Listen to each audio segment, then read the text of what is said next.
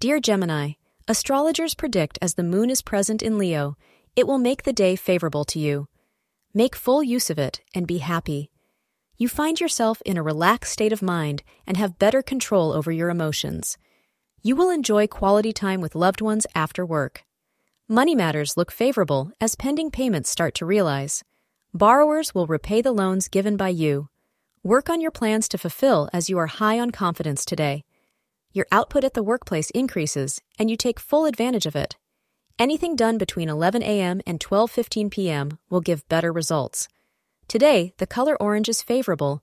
You are likely to meet someone new and interesting who currently resides far away from you. That means you've been busy on the internet meeting new prospective partners through the web. You may also meet this person through a friend, as he or she may be in town visiting. Either way, it's still a delightful happenstance, and you can enjoy it for however long it lasts. Thank you for being part of today's horoscope forecast. Your feedback is important for us to improve and provide better insights. If you found our show helpful, please consider rate it. Your support helps us to continue creating valuable content.